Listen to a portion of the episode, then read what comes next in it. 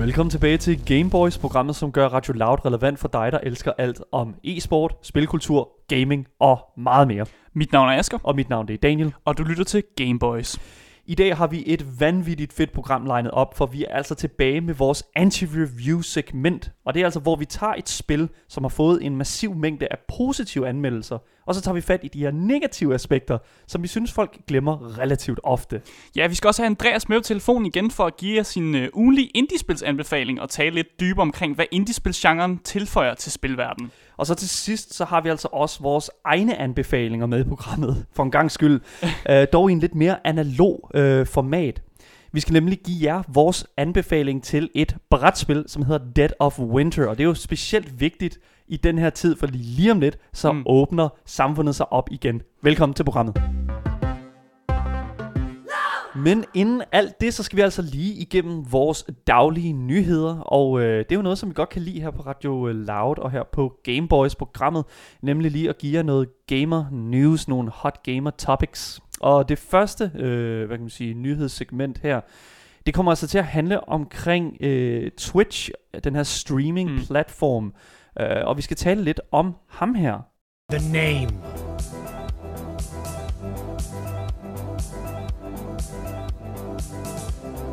Is Doctor, Doctor, Doctor. Dis. Respect. Spat. Guy Beam, øh, som også er kendt som Dr. Disrespect på Twitch, er nok en af de mest karismatiske videospilstreamere øh, på den platform. Han udmærker sig ved at spille den her karismatiske karakter, som har altså et enormt stort ego. Øh, så stort, at han siger, at, øh, at han sådan, hvad kan man sige, alle hans tilskuere, dem der sådan ser ham mm. på Twitch, øh, sidder i sådan en kæmpe stor arena, hvor han sidder i midten, øh, som det her højdepunkt, på samme måde som vi for eksempel kunne forestille os sådan en Queen-koncert øh, ville være det. Øh, og det er altså ikke helt forkert, for altså han, han er relativt ofte op på de her seertal, som faktisk kunne fylde parken her i København, mm. øh, sådan 6-7 gange. Og øh, altså, det er jo, altså, det er jo imponerende, øh, hvad han har formået ligesom at øh, lave af, sådan, af, af content, og altså, han er virkelig en energisk karakter på mm. den her platform. Desværre så har mange øh, følt, at Guy har misbrugt den her position som influencer, øh, ligesom ved at sprede inform- misinformation omkring covid-19-virusen og, og alvoren af øh, den fakta, som omhører, øh, om, omhylder det. Fordi i sidste uge, så øh, omtalte ham her, Dr. Disrespect, sig om nogle ting, som... Øh, Ja, som man jo nok ikke vil normalt gå ud og Mm. udtale sig. Jeg vil i hvert fald aldrig nogensinde gå ud og udtale mig omkring, altså, hvad der er fak- faktum og hvad der ikke er faktum omkring. Altså, for jeg er ikke en læge. Men det, er altså ikke, det har altså ikke stoppet Guy Beam Mm. øh, om at sidde over for alle sine tilskuere og læse en artikel, som øh, Elon Musk havde, øh, havde, hvad kan man sige, øh, havde retweetet. Mm. Og den her artikel, som, øh, som, som Dr. Disrespect øh, læste op på sin stream, den hed The Data is in, Stop the Panic and End Total Isolation. Og det er jo, hvad der sker over i USA lige i øjeblikket. Øh, det her med, at de gerne vil øh, åbne USA op igen, og det er der jo meget kritik for. Ja, det er nemlig blevet lidt et politisk spørgsmål, det her om at, om at åbne USA igen i hvert fald. Og det er blevet lidt med de liberale mod de konservative, hvor de konservative gerne, gerne vil åbne op USA så hurtigt som overhovedet muligt, og de liberale er mere sådan lidt, nej nej, den her coronavirus er farligt, vi bliver nødt til at holde samfundet lukket. Og det er interessant, fordi hvorfor sidder en videospilstreamer og gør sig klog på det her emne? Mm. Men det er jo fordi, at han lever i et samfund, som er, hvor der er rigtig meget fokus på det her lige nu. Altså Mm. USA har jo en virkelig, virkelig slem tilstand derovre af øh, karantænetilstanden i, øh, i, i alle de her stater her.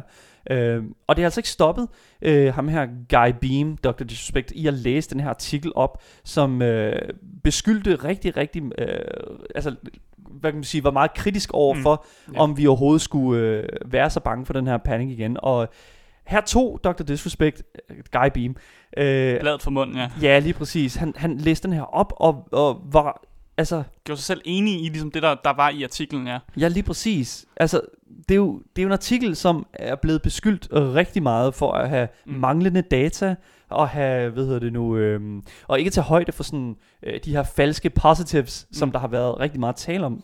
Men kan man ikke også godt sige det, at, at den her karakter, han spiller, Dr. Disrespect, han er kendt for at være kontroversiel, og han er kendt for at sige nogle ting, som ikke er populære, og, og for ligesom at være den her, altså rude, me, altså mega rude i det, han siger, og sådan, og ja, at være disrespectful, altså det er i navnet Dr. Disrespect, at er det ikke en del af karakteren at, at, at være sådan kontroversiel?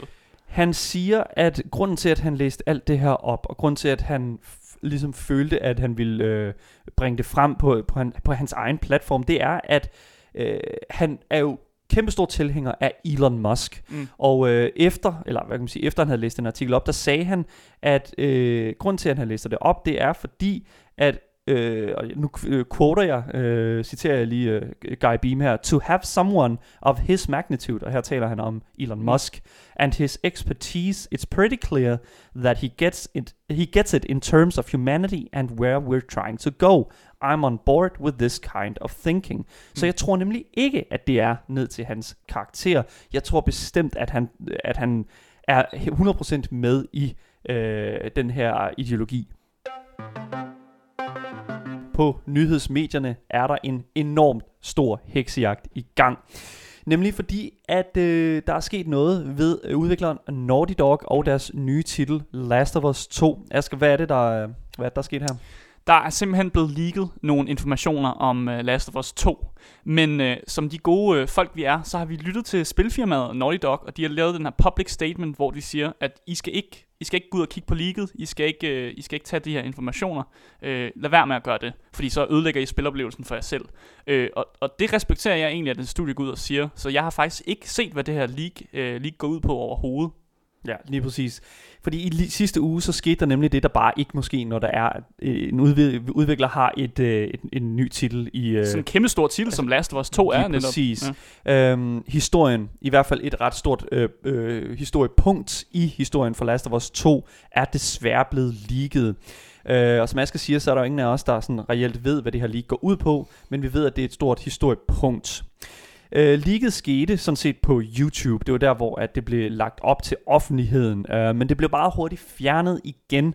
Øh, dog ikke hurtigt nok, fordi der var alligevel nogen, der formåede at downloade øh, det her Mm. klip og re-uploade det igen til YouTube. Så hvis du søger på det, så er det altså ikke svært at finde.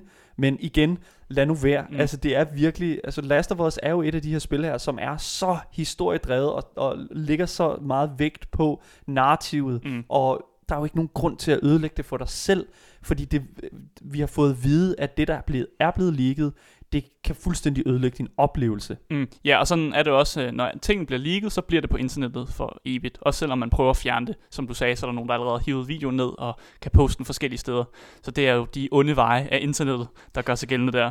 Lige præcis. Men som jeg øh, hvad kan man sige, startede med at sige her, det er jo, at øh, den her store heksejagt øh, var gået i gang med at finde ud af, hvem er det helt præcis, der har leaget det her. Øh, I starten var der snak om, at det var Sony selv, som var kommet til at lægge det ud. Der var også snak om, at det var Naughty Dog selv, som øh, havde lavet en bummert. Mm. Men det viser sig faktisk, at øh, de skulle have le- ledet på Twitter, fordi Øhm, fordi det der skete, det var nemlig, at øh, en person, som gik under navnet Pixelbots, så ved man, det er en rigtig hacker, øh, har fortalt, øh, hvordan øh, han og nogle andre hackere formåede at få adgang Mm. til den her, øh, de her filer. Øhm, og han fortæller, at det der skete, det var, at de fik adgang til Amazon, den her online butiks øh, server.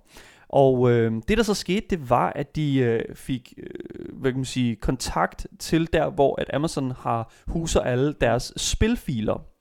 Og øh, der, hvor de huser spilfilerne, den server, som de har alt det data på, har kontakt til Naughty Dog, altså udvikleren mm. selv. Og på en eller anden, altså nu taler jeg, det her det er altså virkelig mumbo jumbo for mig. øh, men øh, det, det der er sket, det er jo så, at de åbenbart har på en eller anden måde kunne øh, igennem Amazon server få adgang til Naughty Dog server. Mm. Og her har de jo så kunne både finde information på øh, ældre spiltitler som Uncharted 3 og øh, selvfølgelig det første Last of Us.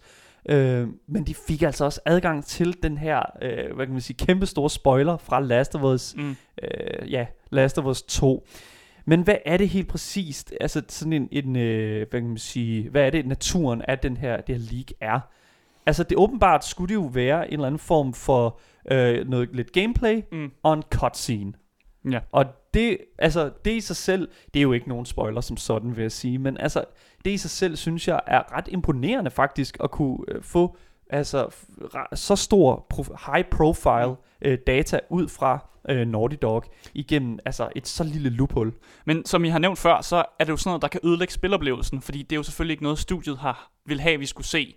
Øh, så de sender jo selvfølgelig det ud, de har lyst til, vi skal se, når de så endelig sender noget gameplay, eller sender en anden trailer eller sådan noget. Så, så jeg er helt enig med studiet, i, når de siger, lad være med at kigge på det her leak, fordi det ødelægger spiloplevelsen, og hvis man gerne vil have den fulde oplevelse af Last of Us 2, om det så bliver en god oplevelse eller en dårlig oplevelse, det, det må tiden jo så vise. Men det, altså, det er ikke tid nu, der Nej. viser det i hvert fald. Nej, lige præcis. Pixelbots, øh, som er en del af hackerne, øh, udtaler sig også om, at det, altså grund til, at de gør det her, det er jo på grund af øh, sporten i det. Mm. Kan det lade sig gøre? Og altså, det er derfor, det sker, og det er jo super ærgerligt, fordi at det ødelægger jo oplevelsen for rigtig mange andre. Og det, øh, det er super ærgerligt. Du lytter til Gameboys. Det var dagens nyheder, og nu skal vi altså til anti-reviewet. Og der er altid spil derude, som umiddelbart bliver modtaget meget positivt, og så glemmer vi alt om de negative sider og lader dem flyde lidt i baggrunden. Men det går altså ikke her på Gameboys, så vi har den grund det her anti-review. Og i dag så skal vi anti-review Kingdom Come Deliverance.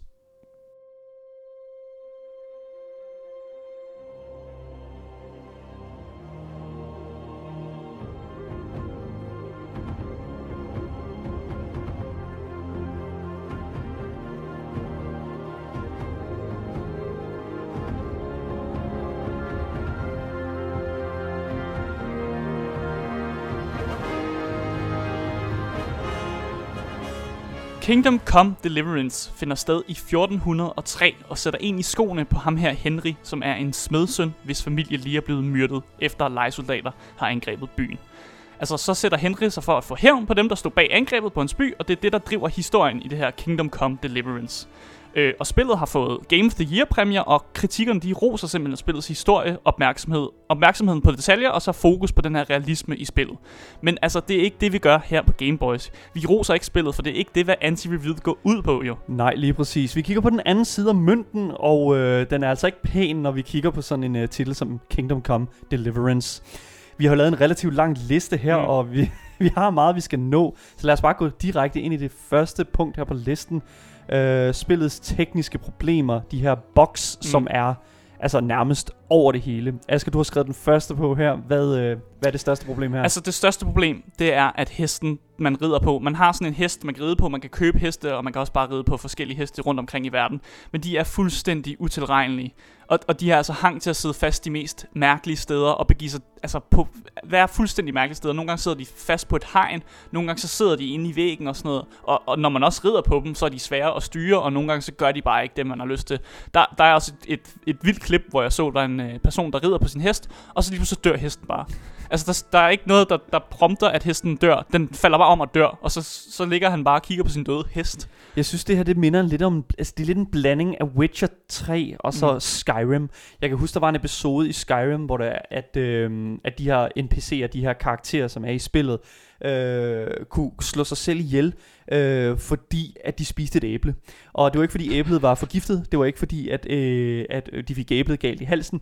Nej, det var, fordi æblet kom for tæt på deres øh, spiller-model. Mm. Mm. Altså, øh, det, hvad kan man sige, øh, deres karakter øh, krop i øh, spillet. Og øh, når det sker, så, øh, så, tager, hvad kan man sige, øh, tager, tager, så tager du damage. Mm. Og det formåede de jo så at gøre, når de sidder og spiser det her æble. Så æblet kommer jo helt op på munden, så det tager damage. Og Mm. jeg, det er nøjagtigt det samme problem her. Jeg føler virkelig, at man har... Altså, der har været noget tid her, hvor du kunne have kigget på det problem, Mm. og så kunne, du, så kunne du have løst det. Jeg forstår ikke, hvordan det her det kan ske. Og noget så simpelt som en hest. Jeg ved Mm. godt, at det selvfølgelig, der ligger rigtig meget arbejde bag ved at kode en hest, men altså, Legend of Zelda Breath of the Wild, det er alt, jeg har at sige. Altså om, om deres hest, eller hvad? De heste, der er i det, det spil, de er geniale. Jeg må blive også nødt til at sige Red Dead Redemption 2's heste. Præcis. Altså, de har balls physics. Altså, altså fysikken omkring hestens boller er blevet lavet. Men i Kingdom Come Deliverance, der altså, kan hesten jo altså, komme op på et tag. Ved et uheld. Ja, lige præcis. Det næste, der er her på listen, det er simpelthen, øh, at regnen ligner noget, som er straight ud af Minecraft. Altså, det er så dårligt pixeleret regn, og det, altså, det, det er noget værd skrald. Ja, lige præcis. Og vi snakker altså om et spil her, der øh, er til stadig ligger på omkring de 60 dollars. Mm. Og jeg ved ikke hvorfor, men altså, prisen skal altså bare lidt følge øh, funktionaliteten, fordi det er nemlig også det næste punkt, der står her, at NPC'er, altså de her karakterer i spillet, øh, de står relativt ofte i den her frygtede T-pose. Mm. Øh, Asger, hvad er en T-pose? Ja, øh, det er jo en ting, når man laver modeller i forskellige videospil, øh, så har man jo en karaktermodeller på, hvordan de her forskellige NPC'er, altså non-playable karakterer, skal se ud. Og når man laver dem, så bliver de lavet i de her T-poses. Og en T-pose, det er simpelthen, hvor du står med ud, udstrakte arme, og, og du har også, nogle gange har du også spredte ben, eller så står du bare sådan med benene lige ned, og så har du bare et helt neutralt udtryk. Og det er sådan, man der kan, laver karaktermodellerne. Og det, der sker nogle gange i spil, det er, at når du øh, for eksempel loader en karakter, så kan den nogle gange, nogle gange godt komme ind i verden i en T-pose, i den karaktermodel, som den er blevet lavet i, og ikke være i en, i en model, hvor den for eksempel fejrer, hvis det nu er det, NPC'en skal gøre, eller hvis den skal gøre noget andet. Ja. Øh, og og det, er, det er virkelig øh, slemt, fordi der er på et tidspunkt, hvor man kommer ind i en kirkegård, hvor der, skal ligge, en- hvor der ligger en masse døde mennesker. Øh, og der var simpelthen en bug, hvor alle de her mennesker simpelthen bare, når man kommer ind i kirkegården, så stod de alle sammen i T-pose. Så du står bare og kigger på 50 af de her NPC'er, som står i T-pose, og det er, er næsten skræmmende. Hvorefter de så selvfølgelig så loader verden, og så ligger de sådan ned og er alle sammen døde. Virkelig skræmmende. For helvede, om det er det, ikke? Altså, jeg kan selvfølgelig godt se, at det er selvfølgelig, det er jo selvfølgelig svært at et eller andet sted, hvis der er sådan, at spillet er lavet, som det, at, at, at problemet ikke kan blive løst mm. nemt. Altså, men det er jo det, altså de udgiver alligevel spillet med alle de her boks her, og listen er jo lang med de her boks. Lad os bare prøve at komme lidt hurtigt igennem Mm. dem her. Øhm, du siger her, at NPC'er finder på de mest skøre ting, Øh, de går igennem solide objekter, de taber, øh, altså Ja, de taber ting ud af hænderne, Ja, ja. ting ud af hænderne også her. Øh, og de fortsætter som om ingenting er hent efter, at altså, der bare er, Mm. altså hele byen er brændt. Og, altså, det, det, det, det er det der... Åh, det Mm. var... Åh, vi kommer til det senere. Men når det er sådan, at de sælger sig selv på realisme, Ja. og de bare fejler på så, altså så, åh, så et, et, et vigtigt niveau, ikke? Mm. Og det er også det der med, at en, en karakter kan stå med et eller andet i hånden, som du også øh, nævnte, og for eksempel være i gang med, at, hvis det er en smed, der står og hammer på et eller andet, så lige pludselig ryger ting bare ud af hænderne på smeden, men smeden står stadig og hammer, så står han bare ikke og hammer på noget. Og folk, der sådan er i gang med at feje ude foran deres dør, og så ryger øh, kosten ud af deres hænder, og de står stadig og fejrer med luften lige pludselig. Ja. Øh, men også det her med NPC'er, der bare ligger livløs på jorden, og så tror man, de er døde. Men i virkeligheden, så, så rejser de sig bare op og, og, og lader som om intet er hent. Mm. Det er meget, meget mystisk og meget mærkeligt. Jeg ved ikke hvorfor, men jeg føler, at det her spil her, det altså spillets største øh, problem for mig, Mm. det er, at Kingdom Come Deliverance øh, gerne vil være et realistisk, altså Ja. sådan en afbildning af, hvordan, jeg tror det er det Polen, eller sådan noget. Altså det uh, ligner, The Holy Roman Empire, tror jeg, men det, ja. Okay, men nej, men altså det, det hvad kan man sige, det der er med det, det er jo, at du har et, øh, du har, du har en setting, Mm. som er det her sådan middelalder, øh, hvad kan man sige, den er middelalder atmosfære. Mm. Øhm, og hvad kan man sige, de prøver ligesom at udvikle det her spil efter en, øh, en sådan en, en realistisk tone. Mm. Men problemet er bare, at det fungerer ikke, når du, Mm. når du skal lave altså sådan noget som for eksempel quests. Mm. Quests er jo nok noget af det vigtigste, føler jeg for eksempel, i et, et i hvert fald et RPG-spil øh, som det her, øh, hvor det er sådan, at du skal indleve dig. Jeg har brug for at, at føle, at, at jeg hører til i den her verden her, og for at det kan lade sig gøre, så skal jeg have nogle opgaver. Mm. Jeg skal føle mig nyttig i den her verden. Problemet er bare med øh, Kingdom Come Deliverances øh, sådan quest-format, det er, at øh, de her quests, de her opgaver, er i real time. Mm. Så øh, spillet kigger på, hvor lang tid siden du har været inde i spillet, og så sørger den ligesom for at, øh, for eksempel, du har mødt en person, og Mm. så siger den her person til dig, at du skal, åh, du skal møde mig ude ved, øh, øh, ude ved hækken, øh, ude bag ved, øh, Ude ved hækken. ja lige præcis, ude bag ved øh, baren, øh, og du, øh, klokken, klokken tre nat. Mm. Så tænker jeg, okay, fair nok, uh, okay, fair nok, så skal lige, det må jeg heller lige fi- finde ud af at gøre, ikke? Hvis det her, det var et andet spil, øh, som Skyrim for eksempel, så vil du, Så altså, det næsten lige meget, hvornår du mødte personen bag hækken, faktisk. Lige præcis, så er det lige meget. Ja. Altså, så går du bare derhen. Men Kingdom Come Deliverance er meget striks med, hvornår du gør det her. Mm. Og hvis ikke du når det, så når du det fandme ikke. Så smutter de, og så er, det, altså, så er den questline bare færdig. Ja, og det var faktisk også et problem, som opstod, da jeg spillede spillet. Øh, fordi at der var på et tidspunkt, hvor man skulle flygte fra det her slot, øh, og så var der meningen, at man skulle stjæle den her hest. Øh, det missede jeg, at man skulle stjæle hesten, så jeg var bare løbet på mine ben. Og så var der selvfølgelig en quest, hvor jeg skulle nå et eller andet sted hen på en tid, og jeg havde så ikke en hest, så jeg var nødt til at gå alle steder hen. Og så nåede jeg simpelthen ikke den her quest, bare fordi jeg, jeg ikke havde set, at jeg, det var meningen, at jeg skulle stjæle en hest. Ja. Fordi jeg har jo ikke lyst til at stjæle en hest. Jeg er en god person, Dalle. Jeg stjæler ikke bare heste. Men så skal du lade være med at tage de beslutninger. Ja, som desværre. du tager i de her spil her. Og det er det, det, det, er det der er med det her, ikke? Altså sådan, jeg, jeg ved det ikke, altså det, med et spil, der havde en HD-opdatering, altså nærmest øh, lige, øh, altså nærmest efter spillet kom ud, lige efter spillet kom ud. Mm. Altså det synes jeg også fortæller noget omkring altså, det visuelle. Altså jeg synes, du sagde noget om regnen også, ikke? Altså det Ja. her med, at det ligner Minecraft. Men altså, mange af de reviews, som det her spil har fået, har altså virkelig rost den måde, som Kingdom Come Deliverance ligesom, øh, hvad kan man sige, viser der, øh, det, Mm. det setting, og hvad kan man sige, den natur, og den tid, som spillet foregår i. Mm. Men det ligner jo, jeg ved ikke hvad. Altså, det Mm. er virkelig ikke pænt. Og jo højere du, du, lægger din øh, grafik op, altså jo, så er det rigtigt, du kan selvfølgelig købe øh, kø, computerudstyr for flere tusind kroner, men igen, vil du virkelig gøre det for Kingdom Come Deliverance? Ikke? Altså, nej, altså, Mm. virkelig, virkelig slemt, altså virkelig, virkelig ærgerligt, øh, fordi at øh, middelaldersætningen, specielt en realistisk middelaldersætning, er vanvittigt flot.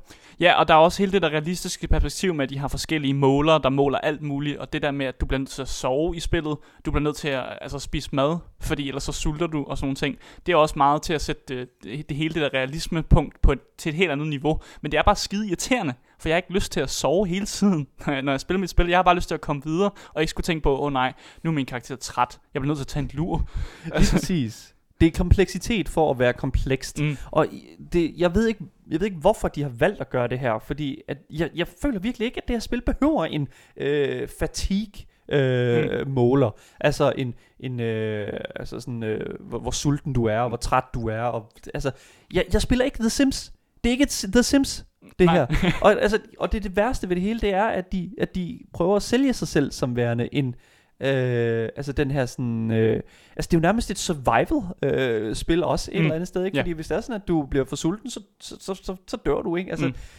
Men en anden ting som der også er virkelig virkelig slemt Ved Kingdom Come Deliverance Det er altså den måde som de har valgt at lave Deres save game system Det er dumt. Fuldstændig dumt. Det er nok en af de største kritikpunkter Som jeg sådan i, i vores research har fundet Mm. fordi at der netop øh, er så mange, altså det, det er så anderledes, og det, det skal de alligevel have, føler jeg. Det er anderledes, og det er gjort på en måde, som, altså, som jeg ikke rigtig har sådan set før. Fordi Mm. det der, for at du kan gemme dit spil i Kingdom Come Deliverance, så skal du enten drikke øh, en eller anden form for øh, mm. alkohol, Ja.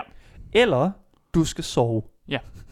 Og, og de her to ting her, de passer bare virkelig sjældent ind i det narrativ, som du befinder dig i, føler jeg. Mm. Fordi hvis du står midt i en situation, hvor du skal tage en beslutning, hvor du normalt vil gemme dit spil, hvis det er sådan, at du tænker, okay, øh, den her beslutning her, den kan komme til at betyde meget, og øh, det vil jeg gerne lige undersøge. Mm. Så skal du lige drikke alkoholen. Ikke? Fair enough. Men hvis det er sådan, at de sælger det på, at det skal være realistisk, du står over for en person, som siger, vil du brænde den her by ned for mig? Det skal jeg lige sove på. Lige to, og, ved du hvad, det bliver lige nødt til at sove på, det der. Lige to sekunder. Ellers så skal du lige have et swig af alkoholen, før du træffer beslutningen. Det er selvfølgelig også realistisk nok.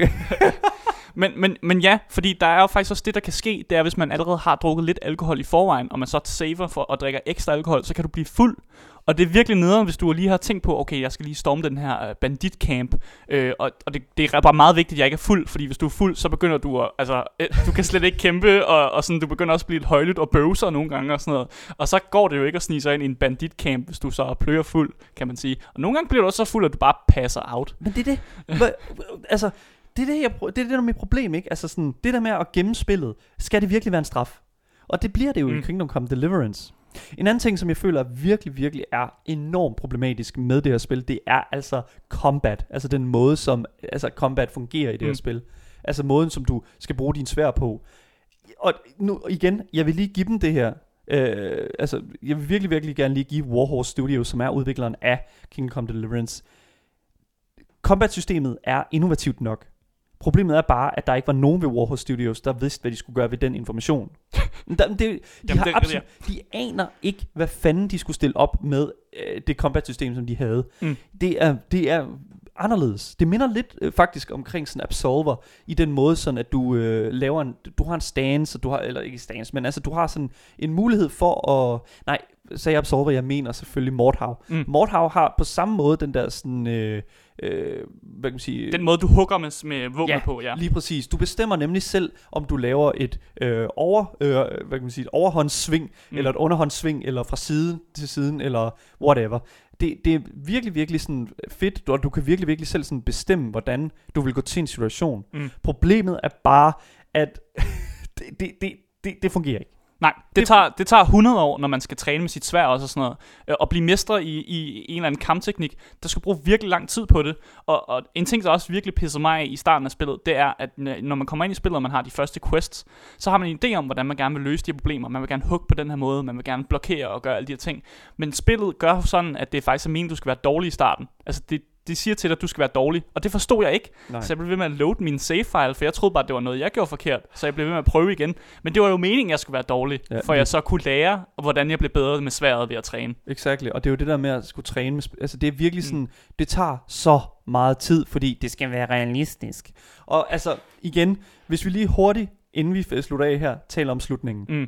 Det er så underwhelming en slutning som overhovedet muligt. Det føles som om, jeg har spillet chapter 1 af et spil, og nu kommer der et endelig chapter 2, men så slutter spillet. Yep. Så jeg har bare været igennem en lang introduktion. Øh, og jeg tænker, de prøver at selvfølgelig at lave en Kingdom Come 2 eller et eller andet. At, at det er derfor, de har gjort det. Men, men det er bare så unsatisfying Jeg vil næsten- overhovedet. Jeg vil Ja. næsten våge at påstå, at det er værre end Mass Effect 3. Du lytter til Gameboys her på Radio Loud. Det var vores anti-review, hvor vi kigger på et spil, som har fået rigtig gode reviews, og så tager vi ligesom de negative sider af det spil, øh, fordi folk relativt ofte glemmer de negative sider af det. Men nu skal vi altså til noget, der er væsentligt mere positivt. Vi skal nemlig ind i vores indiespils anbefalinger. Vi elsker indiespil, og vi elsker indiespils anbefalinger, men der findes altså gamer derude, der elsker det meget mere, end vi gør. Derfor har vi altså inviteret Andreas Mitjagin på telefonen, og Andreas er vores on-call ekspert i indie games, og hver uge så får vi altså lov til at sidde på skødet og blive introduceret til en helt anden del af den her spilverden, og det er nemlig indie-genren. Hej Andreas. Hej. Det er altid en fornøjelse at have dig på, og øh, jeg kunne godt tænke mig at vide helt præcist, hvorfor er det, at øh, indie-spil de skiller sig så meget ud fra andre spil? Jamen det er fordi, at de kan gøre nogle ting, som andre spil ikke kan, uden at det koster helt vildt meget for udviklerne at, at gøre det. Så de kan tage en masse chancer, og de kan ligesom drage spillerne ind i, i et fantastisk univers, uden at det skal koste hele verden. Hvordan er det helt præcist, at, altså, hvor, hvor, hvordan kan du mærke det som, som spiller et eller andet sted? Altså, hvordan er- kommer det sådan til udtryk? Det gør det ved, at man kan fokusere sine øh, ressourcer på sådan noget som historie og øh, karakterskrivning og så videre, uden at skulle øh, bruge rigtig, rigtig meget tid på flot grafik, for eksempel. Ja. Øh, eller, eller andre ting, som, øh, som er sådan hallmarket ved AAA-spil. Fordi altså det, det, det, som man jo ligesom kender fra de her AAA-spil, det er jo netop den der sådan meget sådan højproduktions øh, øh, sådan mentalitet. Mm. Men også det her med, at, at de skal have, de skal jo tjene deres penge tilbage igen et eller andet sted. Er det, er det det samme sådan med indu- indie-industrien? Altså sådan, er det ikke lige så vigtigt for dem at tjene deres penge tilbage igen? Jeg tror, det er vigtigere for dem at prøve nogle ting af, og måske få deres navn ud, hvis de ikke er sådan nogle øh, totalt kendte udviklere. Men øh, jeg- tror også, øh, når AAA de skal tjene deres penge tilbage, så handler det meget om, at de skal fange alle mennesker. De vil gerne have, at så mange som muligt køber deres spil. Og det er ikke altid lige det, man, man nød- nødvendigvis gerne vil med indie-spil. Der har man måske en eller anden øh, pointe, eller en eller anden mening, man gerne vil have ud, og så kan man afprøve det i, i spilform. Ja. Så det er Så sådan det er lidt... bestemt en- ikke for alle, nej. Okay. Så det er sådan lidt sådan en videospils testing ground, kan man nærmest Mm. altså næsten sige. Eller måske mere en nichegruppe, al- al- altså en nichespil. Ja, det er meget forskelligt. Det kan være, øh, det kan, det kan være det ene, det kan være det andet. Øh, det kan også være, at man, man gerne, øh, at man vil lave noget politisk, øh, eller øh, en helt tredje øh, ting. Men det, det, det er bare et sted, hvor, hvor ja, du, kan, du kan teste noget, men det er også noget, hvor du, du, har, du tager noget, som er, har været testet i, i, i lang tid, og så laver det i et mindre format. det er jo en øh, uh, indie-anbefaling, som du skal give os i dag, og uh, det er derfor, jeg godt kunne tænke mig at vide nu, hvad er det for et spil, du har med til os? I dag der har jeg et spil med, som har fået ros af hele industrien, øh, som jeg glæder mig meget til at snakke om, og det hedder Undertale.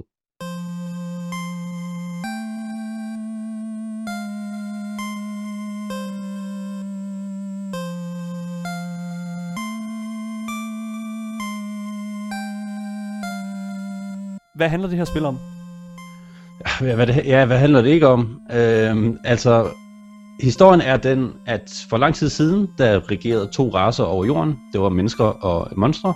Men så udbrød der en dag en krig mellem racerne, hvor menneskerne sejrede over monstrene, og menneskerne forsejlede sig monstrene under jorden med en magisk besværgelse. Øh, et par år senere, nogle år senere, i, øh, i 2010'erne, så er der det her lille barn, øh, eller den her lille skabning, som bestiger øh, Ebbertbjerget, hedder det. Øh, og man siger, at dem, som bestiger Ebbertbjerget, de vender aldrig tilbage af en eller anden grund. Okay. Øhm, så når, når hun så, øh, nu siger hun, det er ikke øh, nogen, øh, det, hun er ikke noget øh, køn. Jeg, har, jeg ved ikke, hvorfor jeg øh, identificerer hende som en kvinde. Men øh, da det her barn så øh, be- bestiger det her bjerg, udbryder der en, en storm. Hun søger ly og finder en eller anden øh, grotte med et kæmpestort hul i. Selvfølgelig går hun tættere på hullet for at undersøge, hvad det er. Og så falder hun ned, og hun falder hele vejen ned til underverdenen, hvor de her monstre er. Og det er egentlig sådan, at spillet starter.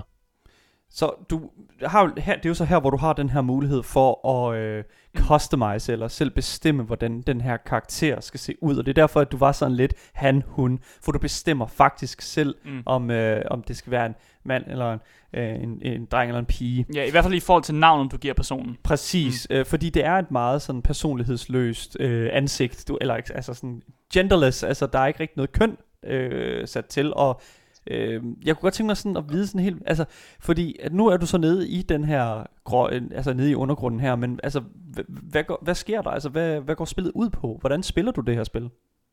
Jamen det er et øh, det er øh, det er en form for klassisk rollespil eller RPG. Øh, og det er også derfor at vi har den her genderless person. Du skal selvfølgelig sætte dig selv i i, i, i barnets sted her. Og så øh, så lander man så nede i, i, i den her underverden, og så skal man egentlig bare prøve at se, om man ikke kan komme op igen. Øh, og så tager Undertale dig på den her fantastiske lange rejse gennem hele underverdenen, for, øh, for, for ligesom at, at, at hjælpe dig ud af det. Men man lægger hurtigt mærke til, at, øh, at, at ting er, er meget anderledes, end hvad man måske forventer. Og det, det er egentlig her, at øh, Undertale øh, hvad hedder det, ændrer ret meget på tingene. For det første så antager Undertale, at du nok har spillet andre spil før. Mm. Så hvis du aldrig har spillet kom- computerspil før, så tror jeg måske ikke, at du vil få det meste ud af det her. Nej. Fordi det tager mange ting, som man kender fra computerspil, sådan noget som øh, HP og XP og leveling, og det, det, det, det tager sådan noget som de her hack and slash spil, hvor hver eneste øh, ting, man møder, det skal man bare jorde øh, ned for at få en, en masse fede øh, ting. Den tager alle de her ting, og så vender det det fuldstændigt på hovedet. Ja. Så man, man, for eksempel så de her, det her XP og levels og så videre, det har man også her, men man finder hurtigt ud af, at det er slet ikke det, som man tror, det er. For eksempel XP, det hedder, øh, det, det plejer at, at stå for experience, som er det, der, der giver dig levels, men i det her spil, så står det for execution points, og det er altså kun noget, man får, hvis man dræber nogen. Brutalt. Ja, og, men altså, Så det ligger meget op til den her klassiske, øh, hvad hedder det, øh, den her, det her klassiske rollespil, eller RPG-spil, men, men, øh, men har vendt det fuldstændig på, på hovedet. Mm. Øhm, så, så når du, når du for eksempel møder nogen, øh, så, får du, så bliver du lige pludselig stillet et valg, om du egentlig har lyst til at slå den her person ihjel, som man jo normalt egentlig ville gøre, hver gang man møder et quote unquote monster i andre spil. Men det er slet ikke noget, du, du behøver her. Du, øh, alle de her valg, som, som du, øh, du, øh, du tager i, i løbet af, af spillet, har en, en, en rent faktisk ret stor indflydelse på, hvordan spillet øh, bliver. Jeg kunne godt tænke mig sådan øh, at lave den sammenligning, øh, som du sidder og taler om nu, øh, til et andet spil, som jeg synes, det, det lyder meget som. Mm. Mm. Fordi at jeg synes faktisk, at det lyder rigtig meget som øh, et andet, rigtig, rigtig gammelt øh, Nintendo Entertainment System spil. Øh, og Mhm. Super øh, Nintendo øh, spil, der hedder Earthbound, eller Mother. Øhm, Ja. Alt afhængig af, hvad for et af dem Mm. du spiller.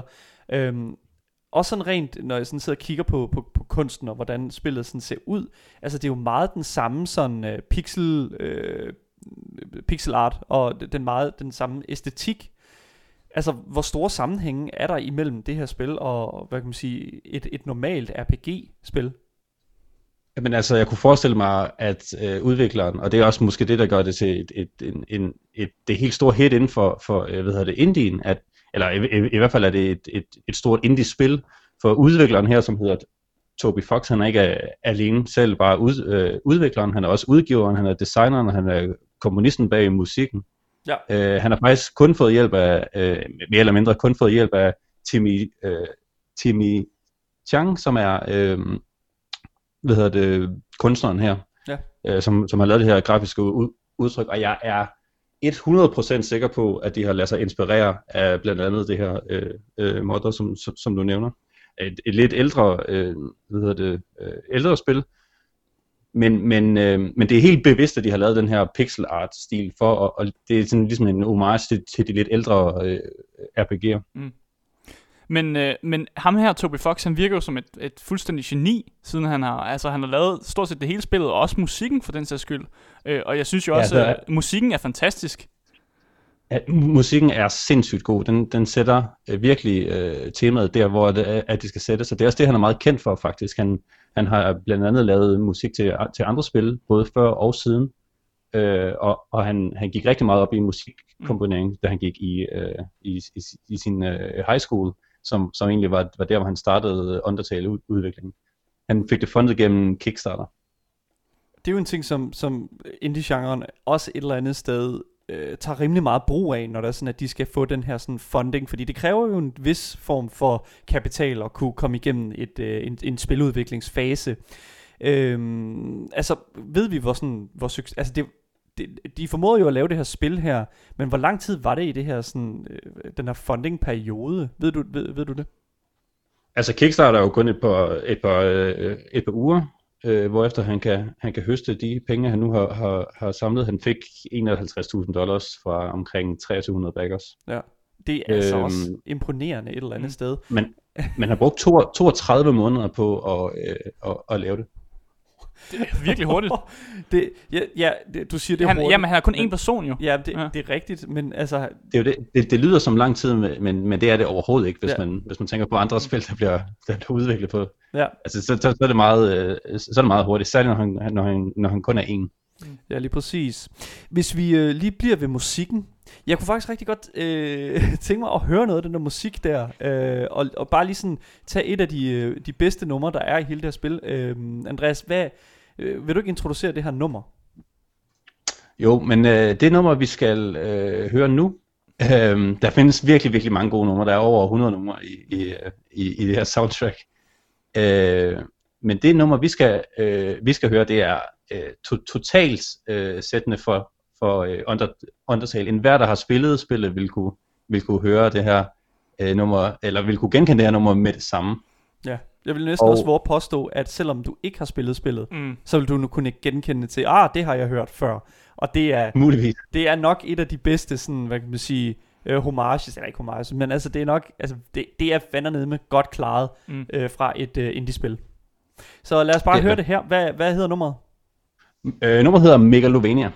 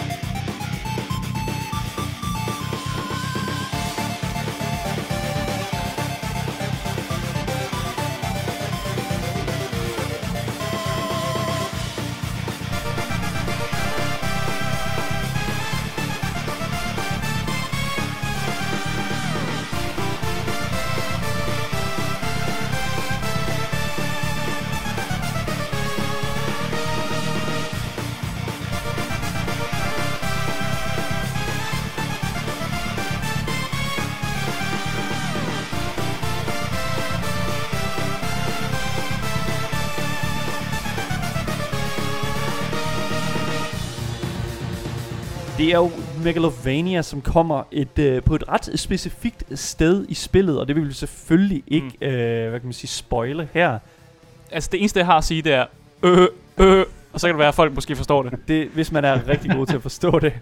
Øhm, Andreas, vi, vi, sidste uge, der spurgte jeg jo øh, omkring altså sådan spilgenre og indie-spilgenren i sig selv. Men hvis det er, at du, øh, hvis du skulle tage Undertale, som er det spil, Ja. vi sidder og taler om lige nu. Hvis du skulle tage det spil og putte det ind i en, øh, altså i en genre, en overgenre, hvor vil du placere det? Øh, RPG. Ja. Det er, øh, du lever dig selv ind i en fantastisk fortælling, hvor du får lov til at tage en masse valg, og spillet ændrer sig rent faktisk baseret på de valg. Det er kæmpe kado til Toby Fox, der rent faktisk har lavet betydningsfulde valg i et, et, et spil, hvor han har udviklet selv, men det er alligevel ret stort. Mm. Ja. Ja. Øhm, så, så det skal han virkelig have øh, kudos for. 100% et, et, øh, et RPG. Ja, der er også øh, mange, der snakker, når de snakker om Undertale, så snakker de meget om de her forskellige slutninger. Øh, kan, du, kan du fortælle Ja. lidt om det, uden at give for meget væk, selvfølgelig? Ja, det kan jeg godt. Øhm, man tager jo en masse valg i løbet af, af spillet, men det munder mere eller mindre ud i tre forskellige store slutninger, med et hav af variationer, alt efter hvad for nogle øh, valg man har, har taget. Og det, det, det går, de går ret meget op i, hvor, hvorvidt man har tænkt sig at slå en masse ting ihjel, øh, og være sådan lidt den, den onde, eller hvad man skal sige, det onde menneske, der kommer ned og dræber monstre. Eller om, om, om, om man vil være øh, pacifisten, og så øh, hjælpe alle af mine møder, eller måske ikke dræbe dem. Og så er det den her blanding, hvor man måske ikke lige har taget stilling, men, men man gør lidt af hvert. Ja. Øh, så man har sådan et, et, øh, et genocide run, øh, kan man spille, hvor man, øh, hvor man slår alt, hvad, hvad man møder ihjel. Man kan tage det her true pacifist run, hvor man øh, aldrig nogensinde dræber noget. Og som I nok husker lige før, så sagde jeg, at øh, der findes de her execution points, altså XP, som man får for at dræbe nogen. Og hvis man ikke dræber nogen i et true pacifist run, så, øh, så, så stiger man aldrig i, i, i level, så er du level 1 hele spillet. Ja. Er det, er det et stort problem? altså, kan man sige, møder man ikke Men- nogen ting, som, som altså virkelig bare overrumpler dig? Men det vil man jo så umiddelbart tænke, fordi vi er vant til, at højere level er super sejt, men det skal man, man skal sige, altså det er, bare, øh, det er ikke bare noget arbitrært, men du skal ikke bruge det, hvis du ikke slås. Nej. Øh, når man ikke slås, eller når når man spærrer nogen, så gør man det på en, en lidt anden måde. Det er stadig meget udfordrende, og det er super, super fedt. Ja. Men, øh, men, men du har ikke brug for levels på, på samme måde, og det synes jeg er så fedt indset øh, fra, fra, fra Toby Fox, fordi vi bare er kommet ind som gamer i, i, i, i den her doktrinering af, at når man møder noget, så skal man bare dræbe det for at få det her arbitrære XP, som man så bare bliver stærkere i. Ja. Øh, det er super godt udfordret, synes jeg. Jeg kunne godt øh, tænke mig at høre, øh, høre dig sige, hvor man kan få det her spil henne. Jamen, øh, nu har vi faktisk fat i et spil, man ikke kan få på Epic Games øh, Store. Uh. Det kan man, der skal man ind på, på Steam eller øh, Good Old Games, GOG. Ja. Man kan også faktisk nu købe det til Nintendo Switch, og man kan få det til PlayStation 4 nu, og til PlayStation Vita. Hold Så det, op. han er virkelig ramt et, et kæmpe hit. Mm. Mm. I starten kunne man kun få det til, øh, til øh, Steam, nu kan man altså få det lidt over det hele. Mm. Øh, det har også solgt over 2 millioner ko- kopier efterhånden. så, Ja, øh, okay. Hold da op. Men altså virkelig, Switch-udgaven har jo også, øh, hvad kan man sige, fået en lille smule mere øh, sådan specielt øh, indhold. Altså der, der er sådan lige lidt ekstra øh, content at finde. Øh, men det skal man jo selvfølgelig selv lede efter. Her til sidst, der kunne jeg godt lige tænke mig at spørge dig, tror du nogensinde, at vi får en fortsættelse på Undertale? Jamen, øh, jeg ved jo, at hvis, også hvis man går ind på Undertales øh, hjemmeside, så har øh, Toby Fox, udvikleren der, han har lavet noget, der hedder Deltarune. Mm. Og Ja. jeg har jo ikke selv faktisk spillet Deltarune, men jeg ved, at det er øh, i samme univers, og det er del 1 ud af et eller andet. Øh, så det er en form for fortsættelse, men jeg lader mig fortælle, at det i virkeligheden er en prequel på øh, Undertale-historien. Ja, altså en historie, der finder sted inden Undertale-historien. Ja, men det er dog fortsat en god idé at spille Undertale, inden man spiller Deltarune. Ja, godt nok. Godt at vide. Det var altså alt, vi havde for vores øh, indie-spil øh, anbefaling fra Andreas Midjagin. Andreas, det er som sagt altid vanvittigt mm. Fantastisk at have dig på, fordi du har altså en utømmelig viden inden for den her spilgenre, som er Mm. indie-spilgenren. Tusind tak, fordi du kom. Selv tak. Andreas Midjagin, on-call ekspert i indie-spil og generelt bare enormt nice fyr. Du lytter til Gameboys her på Radio Loud. Og øh, det, Danmark er jo ved at skal åbne op igen nu faktisk. Her i løbet af øh, weekenden, så øh, ser vi en hel masse, hvad kan man sige, af det offentlige, som lige så stille begynder at lukke dørene op igen. Og det vil betyde, at vi lige så stille også kan begynde at se hinanden øh, på et meget mere sådan personnært plan, og ikke bare igennem det digitale. Mm. Så derfor har vi altså valgt i dag at øh, lige komme jer til undsætning med det, og give jer et nyt brætspil, som øh, I måske kan starte den her weekend ud med at spille sammen. Og øh, brætspillet, ja, det synes jeg faktisk, Asger, at du skal introducere. Ja, for jeg er nemlig brætspilsentusiast, hvis man kan sige sådan. Jeg elsker brætspil, og jeg elsker især den her øh, brætspilscafé, der hedder Bastard Café, hvor man kan komme og spille de her mange brætspil. Men det brætspil, som jeg har valgt at, at fokusere på i dag, det hedder Dead of Winter. Øh, og Dead of Winter er det her spil, som sætter to til fem spillere i en lille svækket koloni af overlevende i en verden, hvor det meste af menneskeheden enten er døde eller syge, eller er de her kødædende monstre. Øh, og så er det øh, målet med spillet, det er, at hver spiller de fører ligesom en fraktion af overlevende, som har en masse af de her forskellige figurer i spillet. Øh, og så er Dead of Winter det her lidt meta-kooperativt psykologiske overlevelsespil. Og, og, og det betyder jo egentlig, at spillerne arbejder sammen mod det her fælles mål, men, men det handler også om at opnå en enkelt sejr, ved at du også har et øh, personligt hemmeligt mål. Øh, og så det her hemmeligt mål, det kan så realiseres til alt som en lille psykologisk tik om, at du måske gerne vil have mere mad end de andre. Men det kan også være noget, øh, en farlig besættelse, om at du skal have øh, hårde alle de her øh, våben, øh, for eksempel til dig selv, men det kan også være noget med, at du måske skal sabotere øh, kolonien, eller faktisk modarbejde øh, øh, hele, altså de andres øh, strategier på den måde. Øh, og så er det jo sådan, at spillet slutter, øh, og så er der nogen, der taber, nogen, der vinder. Det kan også være, at alle vinder. Det kan også være, at alle taber. Og der kan også være, at der er kun én person, der vinder, og de alle andre taber. Øh, og så er det jo egentlig øh, meningen, at man skal arbejde mod det her gruppemål, samtidig med, at man så får løst sit personlige mål. Og hvis man får løst gruppemålet og sit personlige mål, så vinder man. Okay. der var rimelig mange informationer der. Ja. Det er rigtig, rigtig, uh, rigtig mange informationer. Mm. Jeg kunne godt tænke mig at, at lige spørge dig hurtigt, hvad er det, altså, hvad er det helt præcist? Sådan, du siger sådan det her med at vinde, og det mm. her med at tabe. Altså, hvordan ved du, du har vundet? Altså, man, øh, man har jo de her personlige mål, og det kan være, at et personligt mål, det er øh, finde en masse, masse mad. Øh, og man har også et, et fællesmål, og fællesmålet kan være at dræbe en masse zombier. Så når du har løst øh, fællesmålet, så tjekker man, om ens personlige mål også er blevet nået. Mm. Øh, og så er det jo der, hvor folk vender deres kort, og så tjekker man, okay, øh, Daniel, du har ikke nået det personlige mål, du taber. Eller Asger har nået sit mål, han vinder. Og så på den måde finder man ud af det, om, om man har øh, vundet eller tabt. Jeg synes, det her det, det minder mig meget sådan omkring sådan Town of Salem en lille mm. smule. Altså Town of Salem er jo det her sådan med øh, den her det her spil, også et, også et brætspil til en vis mm. grad, som øh, hvor du påtager dig en rolle, og så har du en agenda, en rolle i det her samfund, den her Town of Salem. Ja. Jeg kunne godt øh, tænke mig at spørge dig, hvor, altså, den her, sådan, de her tics er kan det, er det blandt andet også noget med, at man skal, altså hvad kan man sige, røvrende nogle af de andre? Ja, præcis. Der er nemlig det her, man kan få et, øh, en personlig mission, som betyder, at man er en betrayer, eller en forræder, som det også hedder på dansk. Hvor du simpelthen øh, går ud på, at du faktisk skal forpure de andres planer, og faktisk tabe spillet med vilje. Fordi når de taber spillet, så vinder du. Så det går faktisk ud på, at du, du begynder at røvrende de andre. Altså du begynder måske at, at, at sørge for, at der kommer zombier ind i kolonien. Eller måske begynder du decideret bare at angribe de andre spillere. Men der er en ting, man kan gøre for ligesom at bekæmpe de her røvrender, som også er en ting i Town of Salem, man gør, så slår man dem ihjel med, så vidt jeg husker, man slår dem ihjel, man ikke vil have. Øh. Ja, man prøver at mm. finde en morder i, det her, ja, i den her by her, ja. Men øh, det mål, man kan gøre i, øh, i uh, Dead of Winter, det er, at man kan stemme dem ud. Man har ligesom det her ø-råd på en måde, og så kan man stemme dem ud af kolonien, hvor man stemmer. Øh, og det har ofte ført, i hvert fald i mit tilfælde, til nogle heated diskussioner. Øh, fordi som jeg nævnte i starten, så er det det her lidt ko- altså meta-kooperativt spil, hvor man, altså du kan sige, hvad du har lyst til. Du ja. kan kommunikere, hvad du har lyst til, øh, og, og, og råbe lidt af hinanden. Øh, og så på den måde bliver det ofte sådan en situation, hvor, jeg, hvor man prøver at overbevise de andre om, at man ikke er, at man er ikke forræder. Er ikke mig, der forræder. Øh, jeg sidder bare og har den her psykologiske tigger om, at jeg skal indsamle en masse mad. Jeg prøver ikke at, at røvrende jer anden. Nej. Og det kan også være, at det er rigtigt.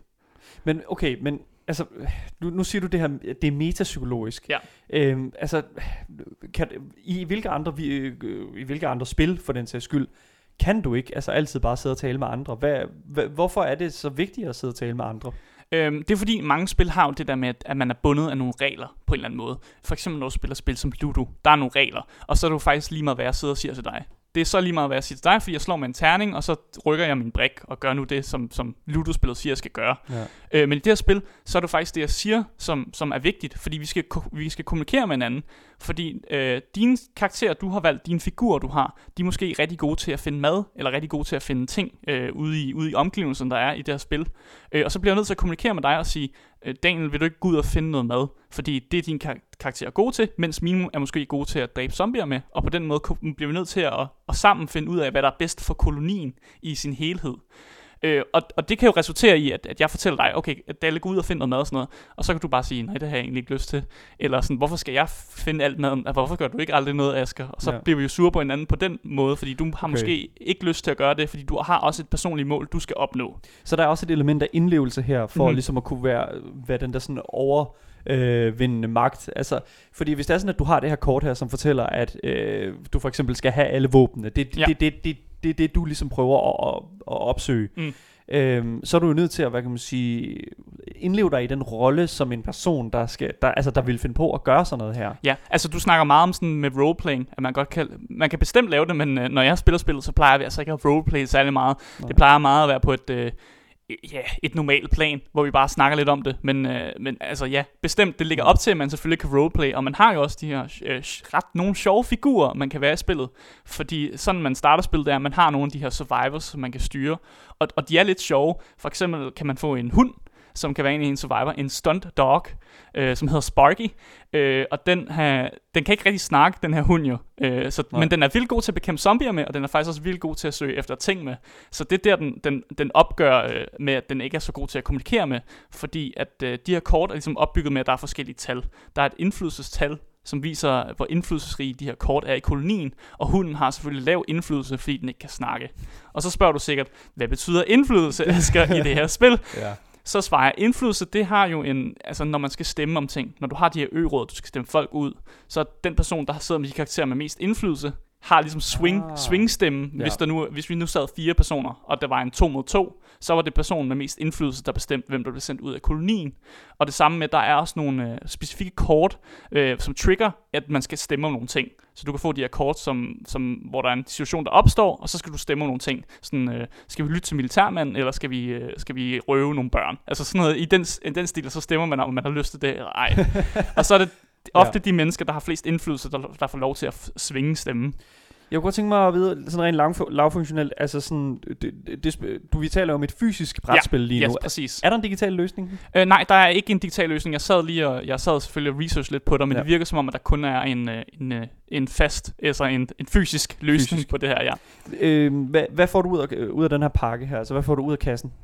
Øh, altså, udover at man selvfølgelig får øh, spillepladen, som er den her koloni, så får man også øh, seks lokalisationer, som er rundt omkring. Og der er sådan en politistation, et supermarked, et hospital, en skole, et bibliotek og en tankstation. Okay. Og så når man går ud til de forskellige steder, så kan man finde de ting, der lidt passer til det sted. For eksempel, så kan du finde benzin på tankstationen, på hospitalet kan du finde medicin, og så supermarkedet, der kan du finde mad. Ja. Øh, og sådan ting. Så har du også en masse figurer, altså de her næsten fysiske figurer, som man har, som repræsenterer de forskellige figurer i spillet. For eksempel øh, Sparky igen. Stuntdoggen har en lille sådan hunde-ikon, som man kan sætte. Og så har du en masse af de her zombier, og en masse af de her kort, som er øh, items, ting du kan finde ude i ødemarken. Eller øh, også så er det de her crosswords cards, øh, som er de her øh, situationer, der kan trigger midt under spillet, med at der er en, en situation, hvor man skal stemme om nogle ting, eller blive enige om noget. Okay.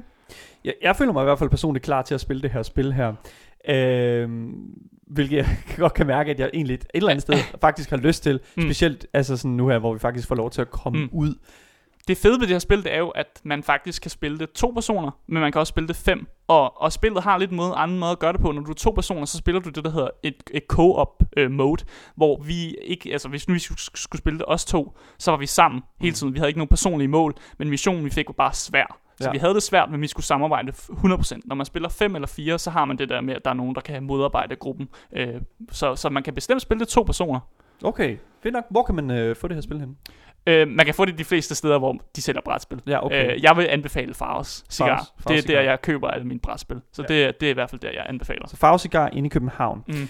Øhm, det har været vanvittigt fedt at, at, at høre om det her brætspil. Jeg er virkelig, virkelig en, altså grøn, når det kommer til brætspil. Jeg kunne sige meget mere om deres brætspil, hvis jeg skulle blive nødt til, men det, der, der er kun et vis tid, jeg har til Ja. at fortælle om tingene her. Ja, lige præcis. Men vi er altså tilbagevendende med brætspilsegmentet mm. øh, i næste uge.